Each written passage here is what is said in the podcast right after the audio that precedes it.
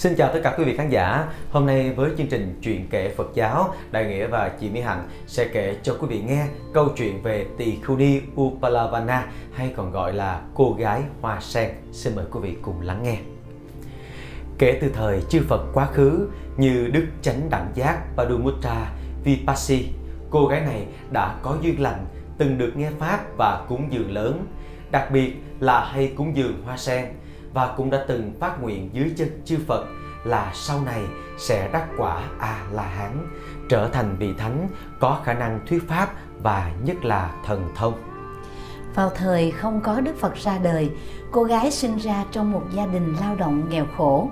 Một hôm, vào lúc sáng sớm, trên đường ra đồng làm ruộng, cô gái thấy dưới đầm nước có mấy đóa hoa sen vừa nở rất đẹp. Thích thú quá, nàng lội xuống, hái lấy mấy bông và ngắt thêm mấy lá sen nữa đến căn chòi tranh tre giữa đồng để chuẩn bị buổi ăn trưa giản dị cho mình. Cô gái ngồi rang cốm chừng 500 hạt nổ rồi lấy những lá sen gói lại. Lúc ấy, ở núi Ganhamadana tại Himalaya hùng vĩ, có một vị độc giác Phật vừa xuất thiền duyệt sau 7 ngày an trú diệt thọ tưởng định, quét vọng lưới thiên nhãn quán căn cơ, thấy cô gái nông dân kia có duyên lành nên ngài quăng bát qua hư không rồi có mặt tức thì tại căn chòi lá của nàng. Tại thời khắc ấy, cô gái vừa định bước xuống ruộng, chợt trông thấy vị đạo sĩ. Do căn lành quá khứ, nàng liền khởi phát đức tin trong sạch vào chòi, lấy gói cúng rang ra, đặt bát rồi dùng luôn. Mấy đóa sen phủ lên trên cho thật đẹp. Với tất cả tấm lòng thành, nàng chấp tay phát nguyện. Do phước báo cúng dường cốm rang và hoa sen ngày hôm nay, xin cho con có được rất đông con trai bằng số lượng hạt rang ấy. Và mỗi bước chân con đi đều xuất hiện mỗi bông sen tươi thắm. Vị độc giác nói lời tùy hỷ rồi, vận thần thông bay về núi, Đặt ngay ngắn mấy bông sen trên tảng đá, Rồi đi khuất vào hang động Nada Mulaka ngồi thọ thực. Tất cả mọi diễn tiến hành động của ngài đều hiện ra rõ ràng trong tầm mắt của cô gái, làm cho nàng vô cùng hân hoan, thỏa thích. Sau khi thác sanh, phước báo ấy đưa cô hưởng ngũ dục thiên lạc các cõi trời. Hết cõi trời, cô lại sanh làm người nhưng lại nằm thai hóa trong một bút sen tại một đầm nước dưới chân núi. Có một vị ẩn sĩ ngụ cư gần đấy. Sáng kia ra đầm rửa mặt vị ẩn sĩ thấy tất cả sen đều nở, nhưng có một búp sen to lớn lạ thường lại đang như còn ngậm sương. Ngài nghĩ, hẳn có một lý do kỳ lạ hoặc có một nhân duyên đặc biệt hy hữu nào đây? Tò mò vị ẩn sĩ lội xuống đầm đặt tay lên búp sen thì kỳ lạ chưa? Những cánh sen lại từ từ nở ra và bên trong hiện ra một cô bé gái nhỏ nhắn, xinh đẹp, đang nằm khoanh tròn như hài nhi trong bụng mẹ. Ngài ôm cả bông sen và cô bé gái về căn chòi của mình, đặt lên sàn cỏ. Nhìn bé gái như được kết tụ tất cả mọi tinh túy của hương sắc hoa sen vị ẩn sĩ chợt trầm ngâm, lo lắng vì biết lấy gì mà nuôi nó. Bỗng dưng, đầu ngón tay trỏ của ông rịn ướt và một dòng nước trăng trắng chảy ra. Nếm thử, ngài biết đấy là sữa. Thấy nhân duyên gì mà nhiệm màu quá, ông biết rằng phước báo của cô bé gái này là không phải tầm thường, vượt ra ngoài tầm hiểu biết của phàm phu. Từ đấy, vị ẩn sĩ hết lòng chăm sóc nuôi dưỡng hài nhi, cứ ngày ba bữa, ông chỉ cần đưa ngón tay vào miệng bé, thì sữa tự động chảy ra. Sau đó, khi bé no bụng, thì sữa cũng tự động tắt. Cô bé lớn nhanh như thổi, bắt đầu biết đi, biết chạy. Vì ẩn sử phát giác thêm một điều kỳ lạ là mỗi bước đi của cô bé lại có một bông sen đỡ chân hình ảnh ấy như ảo ảnh vì khi ông tới xem thì không thấy bông sen kia nữa điều kỳ lạ thứ hai là ông không cần sắm xiêm y cho bé vì xiêm y của nó cũng tự có một loại lụa rất đẹp và sắc màu cũng tương tự lá sen, cánh sen, nhụy sen. Da mặt, da tay chân của cô bé có một màu hồng mởn, trắng nõn hoặc trắng phớt hồng. bước đi tới đâu thì hương sen tỏa ngát đến đấy vị ẩn sĩ thầm hiểu rằng đây là một vị tiên nữ từ cõi trời nào đó mà hóa sanh, nên tứ đại kết dệt nên cô bé đều là loại vật chất tinh khiết, không hề thấy chất thô tháo và dơ uế như thân xác con người. Có thể cô bé là một tiên nữ bị đọa xuống trần gian chăng? Có thể cô bé sẽ có một nhân duyên, sứ mạng nào đó tại cõi người này chăng? Hỏi thì hỏi vậy thôi nào ai có thể thấy rõ nhân duyên và quả của nó trong bóng tối sinh tử trùng trùng? Hàng ngày, vị ẩn sĩ phải vào rừng hái trái, đào củ để nuôi mạng. Cô bé học lời ăn tiếng nói do vị ẩn sĩ dạy. Và họ sống như tình cảm cha con đầm ấm và hạnh phúc nhất trên trần đời. Khi cô bé thành thiếu nữ, thì vị ẩn sĩ đâm ra lo ngại mơ hồ cái trần gian bất tịnh và xấu xa này không nơi nào có chỗ cho con gái trong trắng và thuần khiết của ông ở được. Và ông cũng không thể chăm sóc, gìn giữ đóa sen tinh khiết kia cho đến mãn đời. Và thế là chuyện xảy ra sẽ phải xảy ra. Có một gã tiều phu làm củi gần đấy, trưa hôm kia khi vị ẩn sĩ mang trái và củ từ rừng về, gã tiều phu thấy một cô gái đẹp tợ bông sen trong chòi bước ra, đưa bút tay trắng hồng, đỡ cây gậy và bình nước, rồi dìu ông ta vào trong. Gã tiều phu cau mày, tự nghĩ, quái, bao nhiêu năm rồi, vị ẩn sĩ này có giới hạnh rất thanh tịnh. Không một hạt bụi nào có thể bám vào đời sống trong sạch thiêng liêng của ông ta được.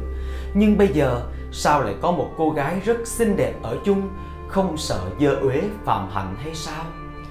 Tò mò mà cũng muốn điều tra cho rõ sự thật. Gã tiều phu bỏ công nhiều ngày rình rập mới biết họ là liên hệ cha con. Gã tiều phu vẫn cứ còn thắc mắc. Không thể nào cô gái này không thể là người được. Đã là người thì sắc đẹp cũng chừng mực thôi. Cô ta rõ là một búp sen hồng tươi thắm mà hương sắc còn là chúa của loài sen nữa, là ma chăng? Là tiên chăng? Hôm kia, đánh bạo, gã tiều phu vào chòi lá xin nước uống. Vị ẩn sĩ vui vẻ mời nước, rồi lấy trái cây ngon ngọt đãi đằng. Trong lúc ấy, thì cô gái hồn nhiên nhẹ nhàng lui tới, phụ với ẩn sĩ việc này việc kia, mà đôi chân thân thoát dường như không dính đất hương hoa sen ở nơi người và xiêm áo của cô dịu dàng, thơm ngát cả ngôi nhà. Khi gã tiều phu cáo từ, vị ẩn sĩ ân cần nắm tay ông ta và thành khẩn nói rằng, con gái tôi từ cõi trời mà xuống, mai kia nó lên lại cõi trời. Bản chất trần gian, độc ác và xấu xa lắm, nó sẽ không thích nghi được đâu. Vậy xin ông hãy giấu kín việc này, đừng cho ai biết nhé cha con tôi đội ơn ông nhiều lắm. Gã tiều phu gật đầu, hứa với miệng lưỡi ngon ngọt.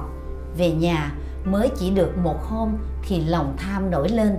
Ông ta nghĩ rằng, nếu dâng cho vua tin này thì sẽ được một món hời. Ăn hoài không hết, cái nghề đốn củi được bao hơi, lại khổ cực suốt đời nữa. Dạ gì mà giữ chữ tính lục tìm trong hòm nhỏ rương to được một bộ đồ tương đối lành lặn nhất. Gã tiều phu khoác vào người rồi đi thẳng vào hoàng cung Varanasi. Trình với lính canh là có việc hệ trọng, cần bẩm báo trực tiếp với đức vua. Khi được diện kiến, người tiều phu bèn tỉ mỉ và cặn kẽ kể lại sự xuất hiện của cô gái tiên tại chòi lá của vị ẩn sĩ cho đức vua nghe. Thế rồi, với một toán quân cận vệ, vô số lễ vật đức vua tìm đến ngôi rừng, cắm trại cách chòi lá không bao xa, cho người điều tra hư thực. Sau khi biết chắc về chuyện cô tiên là có thật, đức vua liền tiến hành việc giảm hỏi với lễ phẩm trọng hậu vì ẩn sĩ thấy tình thế không thể chối từ, nhưng cũng cất lời cứng cỏi như đặt điều kiện. Con gái ta là tinh hoa của hoa sen, là phước báo từ cõi trời mà có vậy xin nhà vua đối xử với nó như nâng niu một nụ hoa trong sương sớm. Nó không chịu được nắng quái và gió chướng của cuộc đời.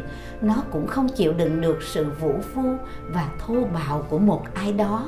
Đức vua cau mày nói đạo sĩ hơi nặng lời. Xin đại vương tha tội.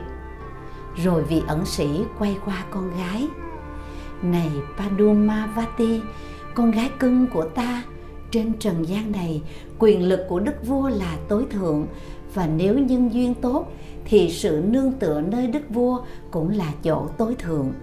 Cả ta và con đều không có một lựa chọn nào khác. Chẳng có mối lương duyên nào tốt hơn. Hãy theo đức vua mà về hoàng cung đi, ngoan nào. Cô gái khóc nức nở, thảm thiết đức vua thấy vậy cũng nghe trái tim mình trùng xuống. Ông bèn mở lời an ủi dịu dàng để trấn an cô gái một hồi mới yên. Sau đó, đức vua sai lấy áo xiêm mũ miệng, gắn đầy bảy báu, phong cô gái làm hoàng hậu ngay tại chỗ, rồi chuẩn bị nghi lễ rước nàng về cung. Vị ẩn sĩ nói với vua, ngài hãy cho người mang theo luôn những mâm vàng, mâm bạc này đi ta không biết dùng những thứ ấy. Nó vô dụng đối với ta. Ta chỉ cần trái cây rừng và nước suối thôi. Đức vua bất giác cúi đầu xuống. Xin tuân mệnh nhạc phụ quốc trượng cái quốc trượng ấy cảm phiền đức vua hãy cho mang ra khỏi chỗ này luôn. Đức vua cau mày nhưng không dám nói một tiếng. Thế rồi khi con gái đi rồi vị ẩn sĩ bèn bỏ chòi lá lên ẩn tu tận tuyết sơn. Cuối đời đắc thiền chứng sanh về phạm thiên giới. Cô gái Padumavati về làm hoàng hậu được đức vua cưng chiều hết mực đã làm cho những bà phi ganh ghét đố kỵ dèm pha.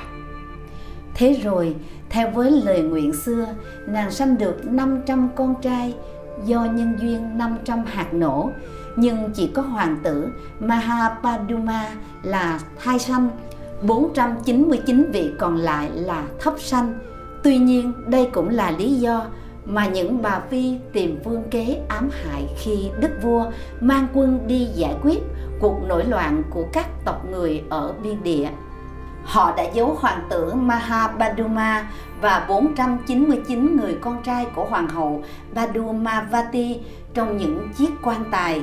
Khi đức vua về, họ nói rằng bà Badumavati là yêu quái nên đã sinh ra một khúc gỗ đầy máu. Đức vua chẳng suy xét trước sau gì, đã phế bỏ ngôi hoàng hậu và đuổi nàng ra khỏi cung. Hoàng hậu Padumavati từ khi bị biếm trút, sắc diện trở nên ủ rũ, xanh xao, nhợt nhạt và những đóa hoa sen cũng không còn thể hiện lên trên từng bước chân đi của cô ta nữa. Mọi phước báu nâng đỡ nàng dường như cũng bị héo úa và tiêu tan theo. Sau do còn chút duyên lành tốt, nàng được một người đàn bà tốt bụng cho chỗ trú thân và cho cơm ăn áo mặc. Thế rồi, thời gian bị trả khổ báo không bao lâu, nhờ sự giúp đỡ của đế thích thiên chủ mà mưu kế gian xảo, trá ngụy của những bà phi được phơi bày ra ánh sáng. Hoàng hậu Padumavati đã giành lại tất cả danh dự, địa vị và cả sắc đẹp vốn có như trước đây. Padumavati bị truất thế ngôi hoàng hậu rồi lại được phục chức đăng quang vô cùng trọng thể sáng lạng các bà phi ác độc, hãm hại nàng đều được nàng xin vua tha cho tội chết. Chỉ phải nhận chịu hình phạt là làm thân phận nữ tỳ ở trong cung cho đến mãn đời. Về sau, cả 500 vị hoàng tử đều làm đạo sĩ xuất gia, đắc quả độc giác Phật và họ sống ở rừng sâu. Cuối đời, do cô quạnh phiền muộn lâm chung, nàng Padumavati lại sanh vào gia đình nghèo khổ. Nàng lại làm phước thiện, được sanh thiên, sau đó trôi nổi nhiều cõi trời và người nữa. Vào thời Đức Phật Kassapa, nàng thắt sanh vào gia đình hoàng tộc là công chúa, con của đức vua Kiki, kinh thành Varanasi, quốc độ Kashi. Họ có bảy chị em và nàng đứng thứ hai, tên là Samanagutta mặc dầu sống trong xa hoa nhung lụa tài sắc vẹn toàn nhưng cả bảy cô đều từ chối chuyện lập gia đình. Chỉ đi nghe giáo pháp sống đời giới hạnh không mệt mỏi không thối thất. Vì xin xuất gia, đức vua không đồng ý nên cả bảy cô sống đời cận sự nữ tại gia. Và họ thường bố thí cúng dường lớn, lại còn thiết lập tu viện, đại lâm viên, xây dựng cốc liêu dân cúng cho Đức Phật Kassapa và tăng chúng nữa. Kiếp hiện tại, nàng sinh ra trong một gia đình trưởng giả tại Savatthi. Do phước báo xưa, nàng lại có làn da như cánh sen, hương thơm như nhụy sen nên được đặt tên là Upalavana. Lớn lên nàng đẹp quá, không những nổi tiếng khắp kinh thành mà còn lan xa nhiều tiểu quốc. Các hoàng tử, vương tôn, công tử. Ngày nào cũng ngựa xe nườm nượp đến đánh tiếng giảm hỏi, chầu trực đầy sân đầy nhà. Thấy phiền lụy quá, nhận lời người này thì mất lòng người kia, nên hôm nọ vị trưởng giả vốn là bậc trí thức thở dài nói với con gái. Con đẹp và tươi xuân như đóa sen mới nở ai cũng muốn bẻ muốn ngắt. Vì là kiếp cuối của tử sinh nên nàng nói nhưng rồi thì nó sẽ tàn tạ sẽ phai sắc và rửa hương thôi thưa cha. Vì trưởng giả ngạc nhiên con nghĩ ra điều đó thật à? Thưa vâng con thấy rõ như thế thật mà. Ông trưởng giả vẫn còn nghi ngờ hỏi lại con không phải nói từ đầu môi chót lưỡi đó chứ? Không con nói từ trong tâm trong cái bụng cảm nhận của con thưa cha. Trong tâm thật à nếu cảm nhận như vậy thì tại sao con không xuất gia? Đi xuất gia quách. Con biết ni trưởng gotami chứ? Thưa biết biết rõ chứ. Con thường hay đến nghe pháp tại ni viện mà. Ở đấy có biết bao nhiêu là cành vàng lá ngọc đã tự nguyện cắt bỏ mái tóc thanh xuân sống đời giải thoát như hư không? Con cũng muốn xuất gia như họ. Ôi cha cảm ơn con. Con cảm ơn cha mới phải thế rồi, tiểu thư upalavana phủi tay mọi cám dỗ của giàu sang, danh vọng, địa vị và cả tuổi thanh xuân đến ni viện xin xuất gia sống đời khất sĩ. Việc ấy, tin ấy làm rúng động cả kinh thành, làm vỡ nát trái tim của không biết bao nhiêu chàng trai hào hoa phong nhã. Nhân duyên chứng ngộ. Hôm kia quét dọn giảng đường, thắp sáng những ngọn đèn đây đó. Ánh lửa đỏ làm nàng chú tâm, nhìn ngắm rất lâu, lấy ánh lửa của ngọn đèn để làm đề mục. Tỳ khưu ni upalavana nắm bắt được tướng lửa, trú tâm miên mật vào tướng lửa, rồi đạt an chỉ định ngay tại chỗ.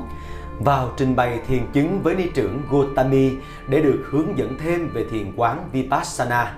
Tỳ Khuni Upalavana rút vào một nơi vắng lặng để tu tập, khởi tâm quyết đạt cho bằng được tuệ giải thoát tối hậu.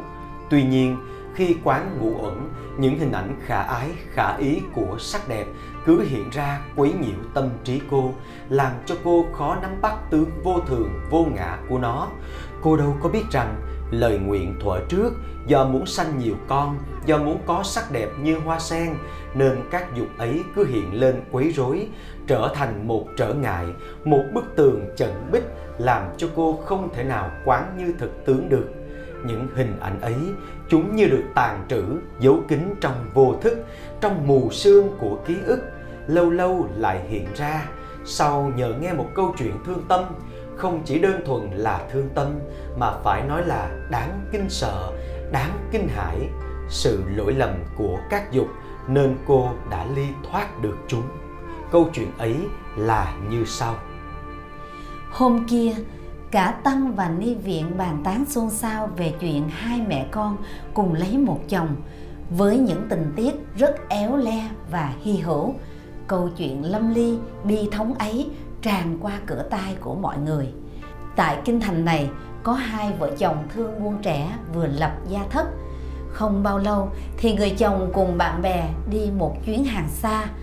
Họ mang hàng về tận Rajagaha để bán chuyến đi có thể mất gần cả năm trường Người mẹ thấy con trai vắng nhà mà cô con dâu bụng càng ngày càng lớn, sinh nghi. Bà vặn hỏi, cô con gái cứ tình thật trả lời là nàng chưa hề chung chạ với người đàn ông nào cả. Đứa con trong bụng này chính là cháu nội của bà chứ không phải ai khác. Người mẹ không tin, ngày nào cũng cật vấn khó dễ, bắt khai ra tác giả của cái thai bào, nếu không sẽ bị đuổi ra khỏi nhà. Cô gái tuổi thân thu vén ít tiền bạc làm lộ phí, cương quyết đi tìm chồng. Với bụng mang và chữa, lần hồi cũng đến được Magadha, kinh thành Rajagaha. Phố phường nhộn nhịp, là nước là cái, đất rộng người đông, biết chồng ở đâu mà tìm. Ngày kia, nàng nghe chuyện già may mắn thay, có một phước xá bên đường và có mấy người đàn bà thấy tội nghiệp đã tận tình giúp đỡ nên nàng sanh hạ được một bé trai bụ bẩm, dung mạo như vàng rồng. Từ đó, nàng thu vén một góc phước xá ở luôn đấy để nuôi con.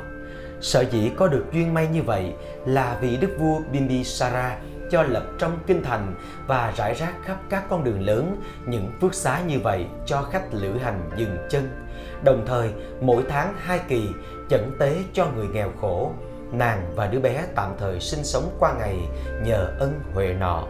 Hôm ấy, nghe có một đoàn thương buôn đi ngang, nàng lấy khăn quấn đứa bé kỹ càng, đặt trên cái bệ thấp rồi chạy đi thăm hỏi tin tức chồng. Nàng vừa đi khuất thì có một doanh gia cất bước nhàn du ngang phước xá, nghe tiếng trẻ khóc vào xem. Thấy một đứa bé đẹp đẽ, xinh xắn được quấn trong khăn áo của người nghèo khổ, tưởng là bị bỏ rơi, xúc cảnh, sinh tình nên mang về nhà nuôi dưỡng tử tế. Người mẹ vừa thất vọng, không hỏi được tin tức chồng, trở về phước xá thì thấy mất con, khóc lóc thảm thiết. Hỏi xung quanh xóm cũng không ai hay biết mà trả lời. Buồn khổ, mất hồn, mất vía, nàng đi lang thang không định hướng. Bước chân siêu lạc, thất thểu đưa nàng ra phía ngoài ô. Một thủ lãnh tướng cướp còn trẻ cùng bầy bọn chuẩn bị đi ăn hàng đêm, đang tụ họp nơi góc núi. Thấy một cô gái trẻ đẹp đi lang thang, hỏi chi cũng không ừ không hử. Đôi mắt thất thần, nhưng không giấu được sắc đẹp trời cho. Động lòng, hắn dẫn nàng về sơn cốc, bảo người cho ăn uống, tắm rửa và thay đổi xiêm y. Thì lạ lùng làm sao, cô ta liền hiện nguyên hình với một sắc đẹp chim sa cá lặng Thời gian khá lâu, nàng mới lấy lại được trí nhớ, mới biết rõ mình đang ở đâu, biết mình không còn chỗ dung thân, lại thấy tên thủ lãnh tướng cướp cũng hết lòng hết dạ yêu thương mình, nàng đành thuận lấy hắn làm chồng. Năm sau, nàng sinh cho tên tướng cướp một bé gái đẹp đẽ như ngọc nữ. Càng lớn thì cô bé càng đẹp, một vẻ đẹp sắc sảo rực rỡ hơn cả mẹ. Đến một ngày nọ, trong cuộc cãi vã xô xát với chồng. Lỡ tay, nàng đẩy con gái ra xa, té ngã ngửa và đầu nó đụng vào một vật nhọn, xé rách một đường, máu chảy đậm cả tóc. Hốt hoảng, nàng chạy tới xem vết thương phía sau đầu, tức khắc nhai một nắm lá để ngăn máu chảy. Tên tướng cướp giờ thương con hơn vợ, gương mặt hầm hầm, cầm cây đao trên tay, rượt đuổi dọa giết, sợ hãi nàng trốn khỏi sơn trại, không dám về nhà nên lại đi lang thang thêm một lần nữa.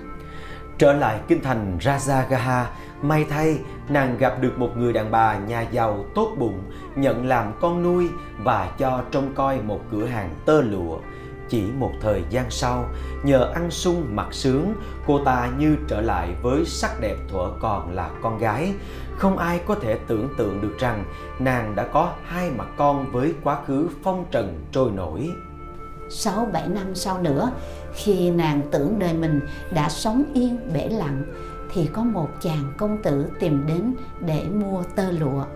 Có lẽ quá giàu sang nên vị công tử này cứ mỗi ngày một sắc áo đều là lụa là thượng hạng xứ Kasi. Đôi mắt của vị công tử cứ dính chặt vào nàng, không chịu rời. Sau đó trăm phương nghìn cách quyết hỏi nàng làm vợ cho bằng được. Bà mẹ nuôi thấy vậy lại nói vào tìm cách gắn kết tơ duyên cho hai người. Cầm lòng không đậu thế là lần thứ ba nàng lại lên kiệu về nhà chồng.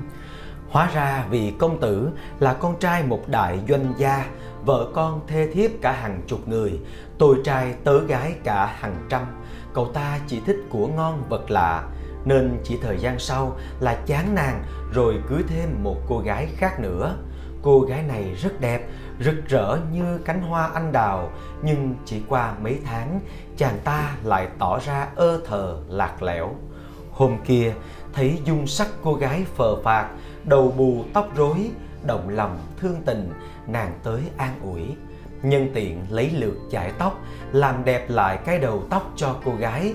Lúc kéo mảng tóc ra gỡ rối, nàng thấy vết sẹo nằm ở vị trí vết thương thuở xưa của con gái nàng.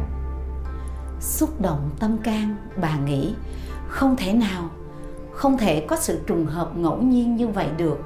Cô bé này chính thị là con gái của ta rồi. Thẫn thờ bỏ lượt xuống, nhìn cô gái cho kỹ. Những đường nét quen thuộc thổ xưa hiện về như sét đánh ngang đầu, như điên, như cuồng.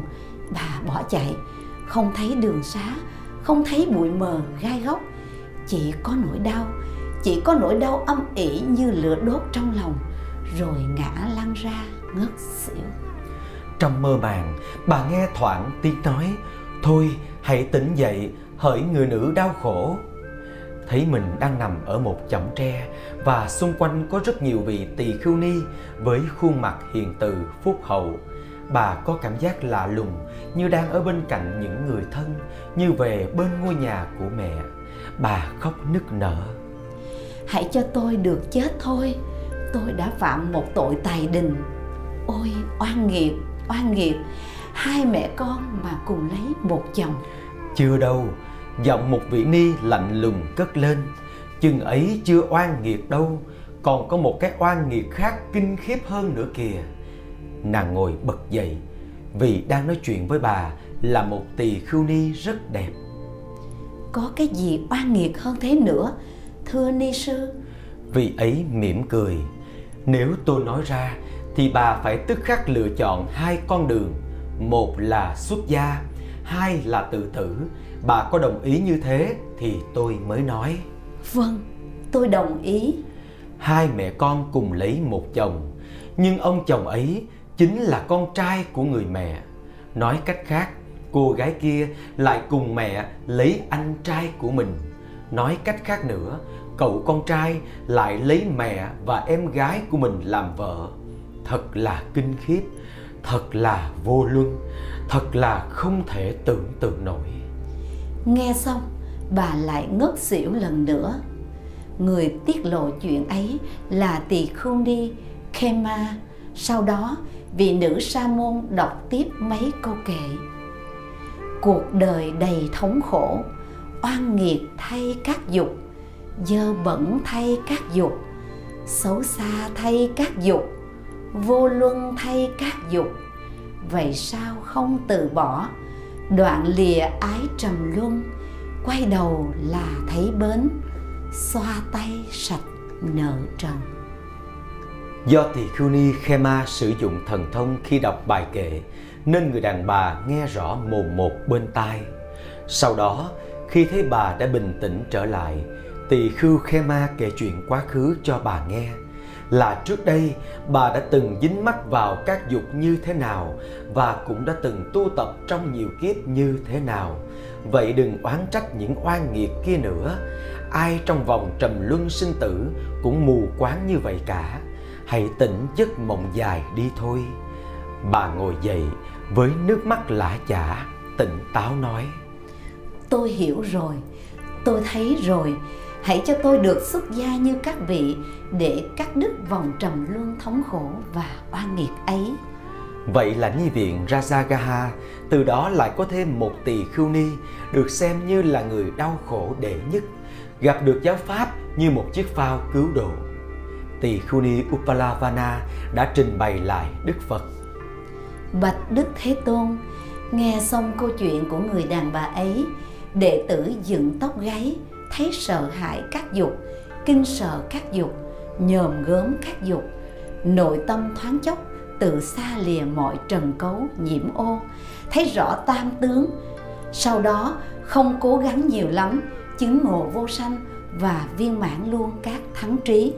Lại nhìn tỳ khưu ni Khema ở bên cạnh, cô nói tiếp, đệ tử lại còn biết nữa rằng Vào thời Đức Phật Kassapa, vị sư tỷ này của đệ tử chính là trưởng công chúa tên là Samani, con đức vua Kiki nước Kashi thuở xưa. Đệ tử là công chúa thứ hai tên là Samanagutta và đệ tử còn biết nhiều chuyện về các công chúa khác nữa. Ôi, hóa ra chúng đệ tử đều từ duyên xưa lối cũ mà trở về sau bao nhiêu kiếp trầm luân lưu lạc.